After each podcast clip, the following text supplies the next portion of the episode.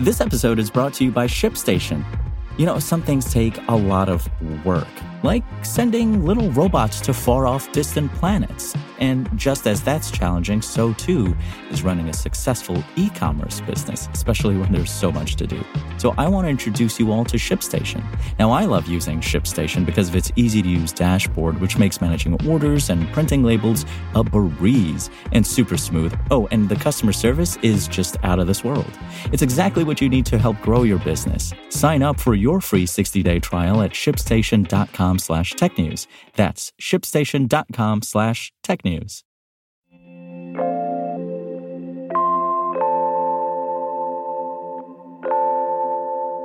Google promises to fix Gemini's image generation issue.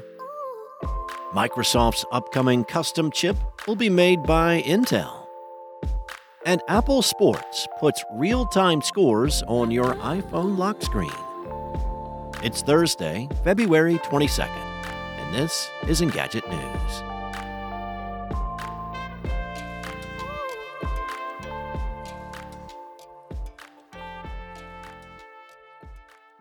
Google's Gemini chatbot, which was formerly called Bard, has the capability to whip up AI generated illustrations based on a user's text description. You can ask it to create pictures of happy couples, for instance, or people in period clothing walking modern streets. As the BBC notes, however, some users are criticizing Google for depicting specific white figures or historically white groups of people as racially diverse individuals. Now, Google has issued a statement saying that it's aware Gemini is offering inaccuracies in some historical image generation depictions and that it's going to fix things immediately. According to Daily Dot, a former Google employee kicked off the complaints when he tweeted images of women of color with a caption that reads, It's embarrassingly hard to get Google Gemini to acknowledge that white people exist.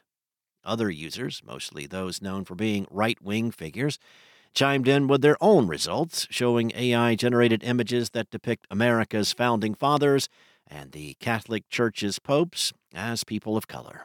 In the tests performed by Engadget, asking Gemini to create illustrations of the founding fathers resulted in images of white men with a single person of color or woman in them. When we asked the chatbot to generate images of the Pope throughout the ages, we got photos depicting black women and Native Americans as the leader of the Catholic Church. Asking Gemini to generate images of American women gave us photos with a white, an East Asian, a Native American, and a South Asian woman. Gemini's behavior could be a result of overcorrection, since chatbots and robots trained on AI over the past years tended to exhibit racist and sexist behavior. In one experiment from 2022, for instance, a robot repeatedly chose a black man when asked which among the faces it scanned was a criminal. In a statement posted on X, Gemini product lead Jack Krawczyk said Gemini will continue to generate racially diverse illustrations for open ended prompts, such as images of people walking their dog. However, he admitted that historical contexts have more nuance to them and will further tune to accommodate that. Intel's relatively new Foundry division has just landed a notable order from Microsoft. According to Bloomberg and the Wall Street Journal, Microsoft CEO Satya Nadella announced that his company will be tapping into Intel's latest fabrication process for an upcoming in house chip design. But given Intel's process roadmap, this means we likely won't be seeing Microsoft's new chip until mm, 2025. While neither company disclosed the nature of said silicon, Microsoft did unveil its custom made Azure Maia AI accelerator and Azure Cobalt 100 CPU server chips last November, with an expected rollout sometime early this year to bolster its own AI services. The Cobalt 100 is based on ARM architecture, and it just so happens that Intel has been optimizing its 18A process for ARM designs since April of last year it even became an ARM investor later. So there's a good chance that this collaboration may lead to the next gen Cobalt CPU. In addition to the usual efficiency improvements as node size decreases, Intel 18A also offers the industry's first backside power solution, which, according to IEEE's Spectrum, separates the power interconnect layer from the data interconnect layer at the top and moves the former to beneath the silicon substrate, as implied by the name. This apparently allows for improved voltage regulation and lower resistance, which in turn enable faster logic and lower power consumption, especially when applied to 3D stacking. And there's a lot more to this article, including more technical information, and you can find that article at Engadget.com. This episode is brought to you by Shopify. Forget the frustration of picking commerce platforms when you switch your business to Shopify, the global commerce platform that supercharges your selling wherever you sell. With Shopify, you'll harness the same intuitive features, trusted apps, and powerful analytics used by the world's leading brands. Sign up today for your $1 per month trial period at shopify.com slash tech, all lowercase. That's shopify.com slash tech. Apple today announced Sports, a new iPhone app offering real-time stats for a number of major leagues. Once installed, users can set their favorite team and get a trove of data on their lock screen and the live activities box when the team is playing. Available free starting today in the US, Canada, and the UK, the app currently supports basketball, hockey, and soccer. The company added that other sports, including baseball and football, will debut for their upcoming seasons. There are plenty of reasons you might not be able to watch your team of choice play live. Say you may have a prior engagement. Uh, the game may not be televised.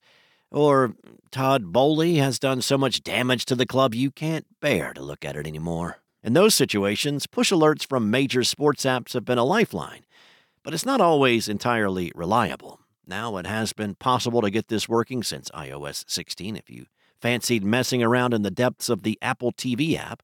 And some third party platforms like MLB's homegrown app would put this data in your lock screen or dynamic island. But Apple says that its own setup offers a simple and fast way to stay up to speed on the teams and leagues that you love. The setup will also sync up with any sports preferences already stored in the Apple TV or Apple News app.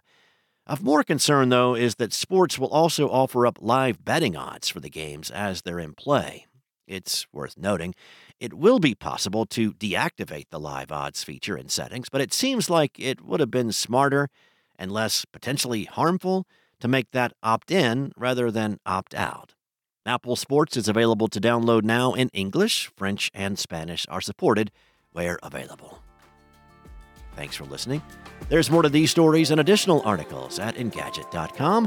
This episode featured journalism by Engadget contributors Mariella Moon, senior reporter Richard Lai, and senior editor Daniel Cooper, and was produced by Spoken Layer. Enjoy your day, and I'll be back tomorrow morning with more tech news from Engadget.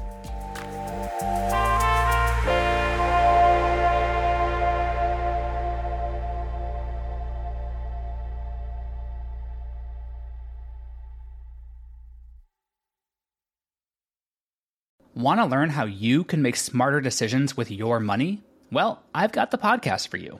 I'm Sean Pyles, and I host NerdWallet's Smart Money Podcast.